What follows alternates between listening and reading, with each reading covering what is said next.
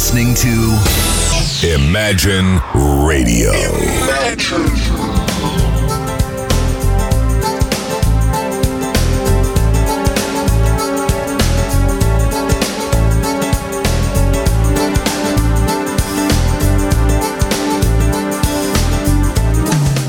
Утренний гость.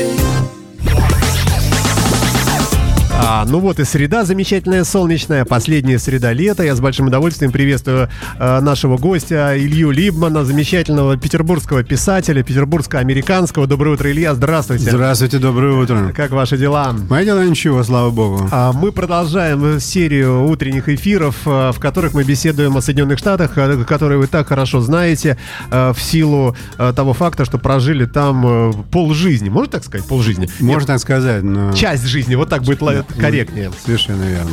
А, уехали вы в те далекие времена, когда уезжали из страны, к большому сожалению, по разным причинам, самые разные люди, в частности, Сева Новгородцев замечательный. То есть это вот та вот ста- старая добрая плеяда интеллигенции, которая а, по- ну, покинула СССР тогда в надежде на обретение а, какого-то, ну, дру- другого какого-то жизненного пути, правильно? Совершенно верно. Я уехал в тот год, когда Россия должна была а, дать а, квоту 10 тысяч человек людей, которым разрешалось покинуть а, родину в связи с Олимпийскими играми. Если бы не Олимпийские игры, никто бы никуда не уехал. А это не еврейские вот эти дела, а, когда начались выезды а, евреев на, наци- ну, на родину, на свою, да, репатриация? Не- нет, неправильные слова говорю. Но, а, собственно, из-за чего была введена в свое время поправка Дженниса Веника, и которая потом была отменена значительно позже, чем евреям разрешили уезжать. Или это разные вещи? Это одно и то же, но понимаете, произошло такое явление, как война в Афганистане, на которую а, Америка среагировала определенным образом, и в связи с этим количество людей, уезжающих из России, уменьшилось значительно. Если, скажем, а, в 79 году уехало порядка 65 тысяч людей, то в, 70, э, то в 80 году уехало всего 10 тысяч. И эти жалкие, так сказать, а, жалкое количество было отпущено только потому, что в России собирались провести Олимпийские игры, и Россия хотела выглядеть более или менее прилично. демократической да, страной, да. К чему мы все это говорим? А Вот эти все такие, в общем, казенные в каком-то смысле вещи, в общем, может, не имеющие прямого отношения, казалось бы, да, к формату развлекательной музыкальной радиостанции, это мы к тому, что Илья э, является абсолютно полноправным экспертом в, в- в области жизни в Америке, э, прожив там, вот, как мы говорили, значительную часть жизни, и э, начиная с вообще с ничего, и, э, в общем, и, и достигнув состояния, наверное, когда вы уже многие вещи там понимали, правильно? То есть вы вполне полноценный эксперт. Я думаю, что во многих вещах, я понимаю, достаточно для того, чтобы жить там безбедно. А, но тем не менее, вот я вот вернулся в родной город Петербург. Давайте мы продолжим наш сериал а, о семейных ценностях а, в Соединенных Штатах и э, немножко о самой семье. Мы уже говорили о том, что вступление в брак, там дело такое серьезное, к нему подходят не так, как у нас в стране, у нас в России. э, А вообще можно какие-то коренные отличия назвать? Вот у нас же как бывает, да? Пошли куда-нибудь в бар, там потанцевали, там переспали э, и женились. Это вот такой наш путь. Ну, не обязательно там, там можно в разных э, других вариантах переставлять эти события. Ну, Может, конечно, так. Я помню в старинные грубо времена- говоря, по любви. Верно. В старинные времена такой вариант был, назывался комсомольская свадьба. То есть на комсомольскую свадьбу собиралось довольно много народу со стороны жениха и со стороны невесты. Они не знали друг друга до той поры, пока не встретились на комсомольской свадьбе. Но после комсомольской свадьбы, через год, через полгода, через пару лет, люди, познакомившиеся на ней, тоже становились мужем и женой. То есть это очень быстрое знакомство и довольно быстрый брак. А, но в Америке все как-то стоит более так... э, а, как- каковы такие общепринятые правила? Там А, нужно э, вместе а. в, шко- в школу, хоть в колледж, э, в институт, куда? Жить долго, Правила- мучиться. Правил как таковых, конечно, в этом деле нет, но есть определенные русла, по которым происходит действие. А, незначительное количество людей э, женится и выходит замуж за своих sweetheart из школы. Такая довольно типичная история. Он играет в футбол, а она чирлидер. То есть они не расстаются никогда, ни на его тренировках, ни после. То есть она пляшет вот в этих да, коротких юбочках да. с этими меховыми штучками какими-то, как это называется, не знаю. А, а он, э, соответственно, брутально в бейсболке лупит этой битой, да? Ну, он играет или в бейсбол, или в футбол. Или в баскетбол. Ну, это или уже баскетбол. Да, это зависит, жизни, да? Это все зависит, да. И они, в общем, влюблены друг в друга, и у них единственная цель в этой жизни быстрее закончить school и пожениться. Такое случается довольно часто. И а, бывает, что такая женитьба длится довольно часто и долго. Но бывает, что и не обязательно. Потому что, так сказать, когда в тебе гуляют гормоны в возрасте 16-18 лет, это совсем не то, что жить долгую жизнь, найти себе друга, и любовника на долгий срок. А как вообще, э, э, как вообще в реальности обстоит дело? Вот э, с одной стороны считается, что Америка такая достаточно пуританская все-таки страна, все-таки. И кинематограф нам показывает добрую семью, такую, где папа, мама, куча детей, свой дом, а, а American Dream. В то же время мы знаем, что, например, огромная индустрия порно и всякого прочего тоже живет в Соединенных Штатах. А как в реальности? можно ли говорить, что, э, в общем, отличий каких-то радикальных от всего остального шарика особо-то и нету? Э, тоже есть там и развязность, и э, там всякие связи там на стороне. Вот как, как в реальности личная жизнь проходит в Америке у людей? Well, well, well. Это привычка начинать фразу. Извините.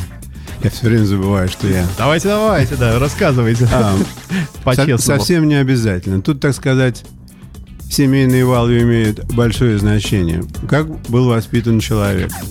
Понятное дело, что в 16-17 лет э, парень и девушка имеют э, целый ряд свобод. Большой ряд свобод, я бы сказал.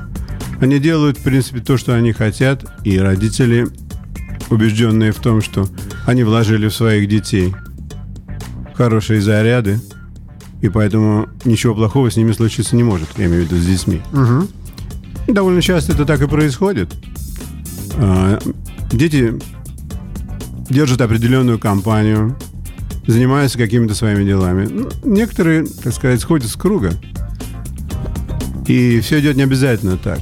А в отношении того, как люди находят друг друга в Штатах, ну, я думаю, что это небольшая разница между тем, как они находят друг друга здесь. Например, скажем, те люди, которые после школы остались а, ни с кем, или вдруг решили, что постольку, поскольку они идут в колледж, они должны видеть других людей и открыть себе возможность познать мир. Потому что, так сказать, а, первый girlfriend не обязательно должна быть твоей всегда на всю жизнь. Они идут в колледж. В колледже жизнь, конечно, довольно расслабляет и освобождает людей. От, она отличается от жизни дома.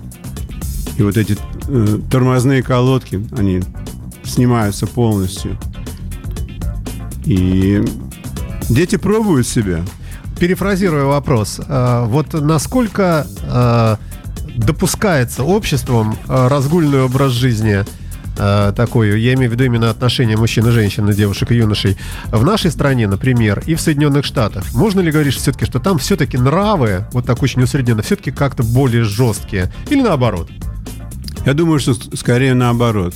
До того момента, пока мужчина и женщина не вступили в официальную связь, никто не может осудить их действия. В том плане, с кем они встречаются, сколько партнеров они имеют, что они ищут, что они делают, как они это делают, куда они ходят. Это совершенно их дело. То есть, может быть, кто-то шушукается за спиной, но не более того. А, ясно, понятно и, э, и крайне интересно все, как все, о чем вы рассказываете.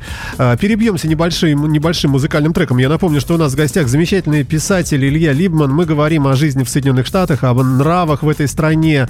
А, ну и много-много еще о чем, о чем, о чем успеем поговорить, конечно.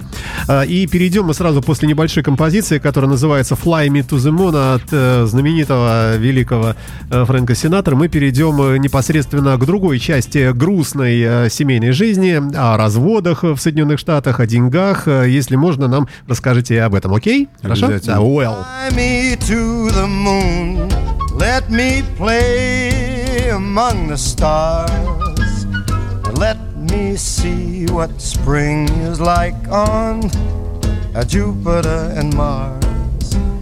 In other words, hold my hand.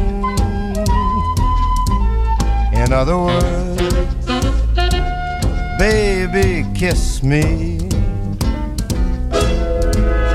Fill my heart with song and let me sing forevermore. You are all I long for, all I worship and adore. In other words, please be true. In other words, I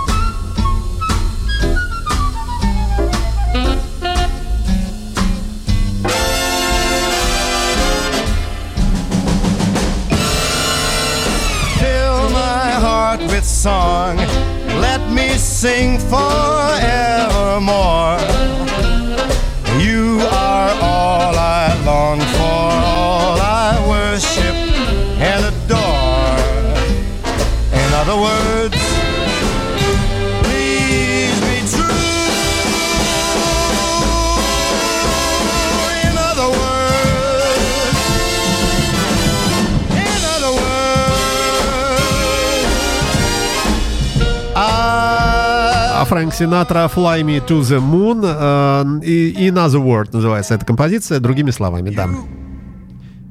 Так, ну вот у нас, да, пошла подкладочка.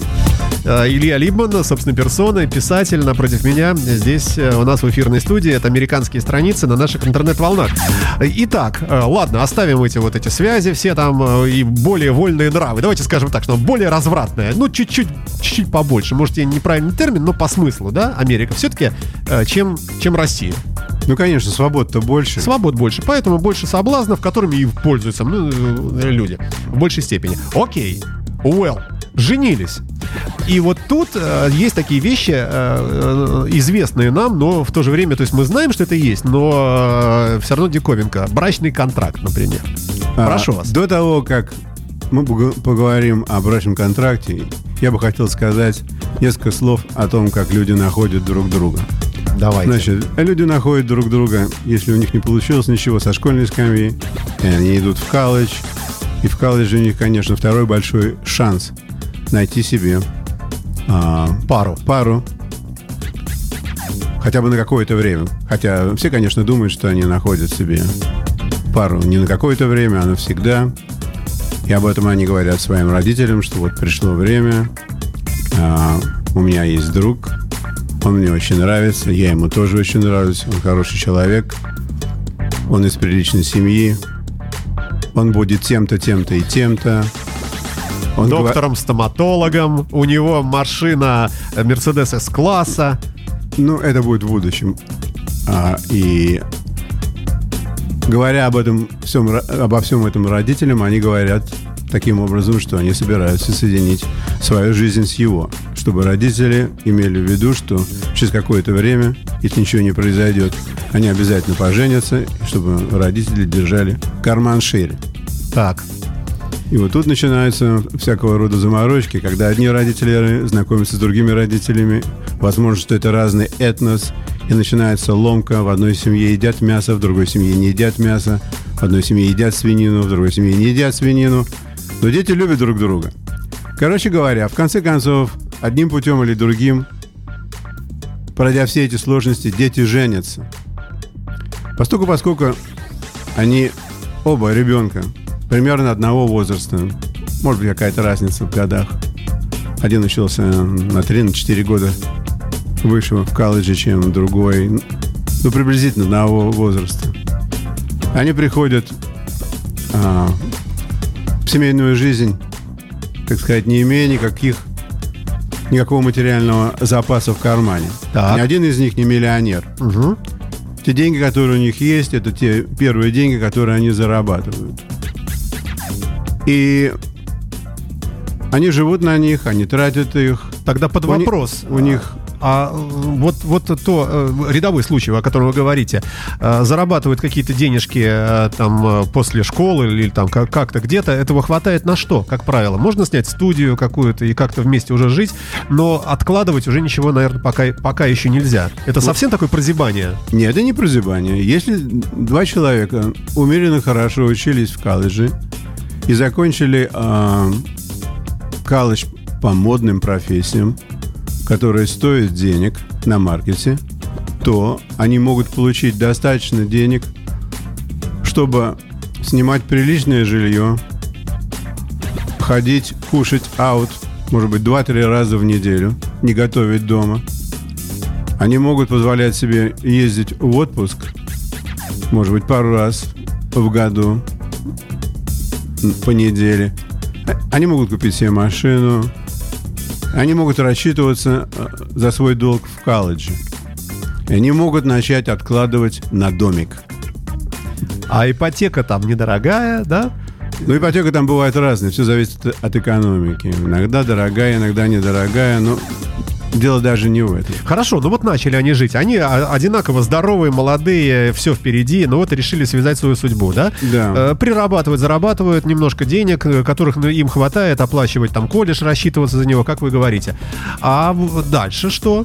Дальше происходит такая вещь, что, скажем, года через три, через четыре, если они все еще вместе, а, женщина начинает говорить, что ей хочется детей.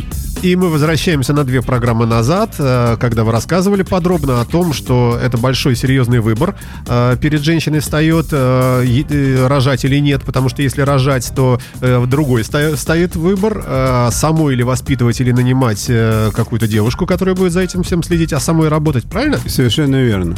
А где брачный контракт? А, Брачный контракт бывает только тогда, когда входят в брак неравные половины.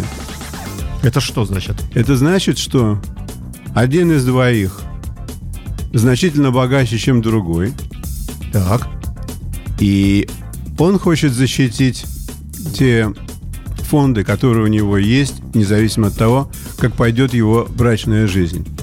Потому что в случае расторжения брака, Если вот по умолчанию, если нет контракта, совершенно да? верно, по умолчанию, в случае расторжения брака, его жена имеет право иметь половину того, что у них есть вместе.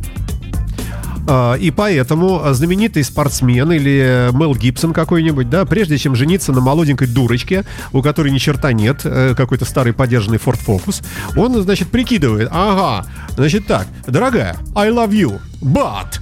Имея в виду, что я тебе, ну, в случае чего отстегну тебе там миллион, например, а мои остальные там э, 215 останутся у меня, так? Ну, примерно так.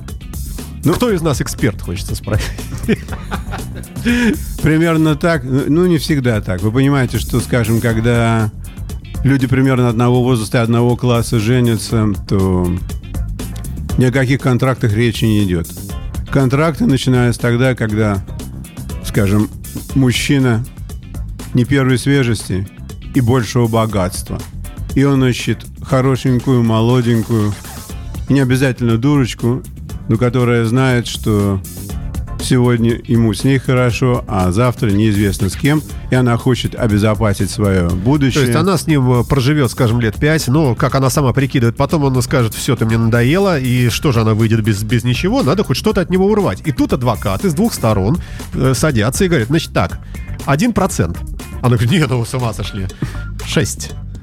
Да? Ну, происходит определенная торговля, составляется контракт, сколько будет Слушайте, а выплачено. это не убивает вообще Это убивает очень часто, поэтому иногда саму идею, это смысл. это убивает довольно часто, и поэтому, когда люди действительно любят друг друга, мужчина закрывает глаза, даже если он богат, и он не делает контракта, а потом ну, говорит, черт с ним. Сейчас я влюблен, что будет, то будет. Я... И это благородно. Если- Вот на ваш взгляд, уже теперь как писателя, как э, э, властелина душ человеческих. Well, это не обязательно благородно. Знаете почему? Потому что женщины, они бывают а, оппортунистки тоже. Еще какие. То есть она говорит, что она любит, любит, любит, любит, А на самом деле? а на самом деле она любит его до определенного уровня. То есть до того уровня, когда ей становится скучно с ним по разным причинам. И она от него уходит. Но уходит она от него Уже не бедная. уже совсем не такой бедной, какой она вошла в брак. Слушайте, ну это же, это же ужасная какая-то схема, которую вы нам описываете, непрактикуемая, по-моему, в нашей стране. Ну или практикуемая очень мало. Э, таким образом, мы можем сделать вывод, что все-таки наша страна, она более такая вот э, естественная, что ли. У нас э, как-то все-таки к женщинам э, относятся лучше. И, и наоборот. Нет? Я не знаю, можно ли так прямо сказать, потому что э, всякого рода приданное это своего рода тот же самый контракт, только он выражен по-другому. Вот ведь знаете, что, например, если человек в былые годы хотел жениться и не хватало ему приданого, он просто бросал эту затею искал другое место и другое, другого характера, другую женщину, на которой жениться. То есть ему нужны были и коровы, и шкуры, и одеяло, подушки, белье, серебро. Все ему это нужно было в дополнение к прекрасному телу. Если чувства остыли, что делают американцы? Ну как, стреляются, как вариант, э, травятся ядом, уезжают воевать в Ирак. Что делают? Как себя отвлечь? Американцы развлекаются на разные лады. Те из них, которые представляют себе, что расстаться им будет невозможно, Они того- страдают. Well, из-за того, что им, не будет, им будет невозможно расстаться, расстаться материально, они не очень страдают. Они находят такой компромиссный путь для себя. Если хватает э, квадратных метров жилья, то есть если они не натыкаются друг на друга и не, не- не становятся ненавидимыми до такой степени, что дым идет, когда тебе в спину кто-то смотрит. Они находят э, для себя способ, как сосуществовать со своим бывшим, Ну, скажем, в дом, э, в котором несколько спален, несколько комнат. Ну, почему нет, да? Есть по автомобилю у каждого члена семьи, ну, в смысле, у жены, у мужа, да? Э, Своими какими-то делами занимаются, при этом не расставаясь, они продолжают как бы жить. Привет-привет. Совершенно Ну, может, верно. Без секса, но и там без какой-то близости, э, но при этом оставаясь в рамках семьи все-таки, да? Да, совершенно верно. Примерно так. Дело все в том, что многих из них а, удерживают в совместной жизни их общие дети. Потому что... Ну, как и у нас. Да, стране, это большой, это большой фактор. И а, женщины начинают заниматься разными клубами, ходят в походы, занимаются спортом вдруг значительно более интенсивно, чем до того. Начинают смотреть за собой более интенсивно, начинают молодеть. Мужчины Покупают Харли Дэвидсон, мы знаем. да, И- мужчины покупают себе машины необыкновенной длины и красоты и думают, что это им как-то заменит все, что они утеряли. Ой, а, ну, э, слушайте, время все-таки, э, к сожалению, у нас мало. Буквально совсем, э, нав- может быть, возможно, один из последних вопросов, э, последний, наверное. Все-таки что важнее в отношениях в семье? Все-таки секс, э, любовь или все-таки деньги? Или нет ответа на такой вопрос? Я думаю, что в семье самое важное это благосостояние. Слово благосостояние, оно состоит из слова благо и состояние. То есть состояние может быть материальным, а благо это все остальное. А все, во все остальное должен входить секс. Ага. А, но если состояния много, то и фиг с ним с сексом. Ну, в, в общем, а, вы, э, так и непонятно. Благосостояние, понимаете, что важнее? Это, это комплексный ответ на эту вещь. Нельзя сказать, что там человек из-за секса ведется до 90 лет и больше его ничего не волнует. Потому что кроме секса существуют другие аспекты жизни. А, я думаю, что в Соединенных Штатах в этом отношении материальная часть имеет приоритет. Все-таки. Да, по сравнению с Россией. Ну, значит, мы лучше, чем они. Все, время наше вышло.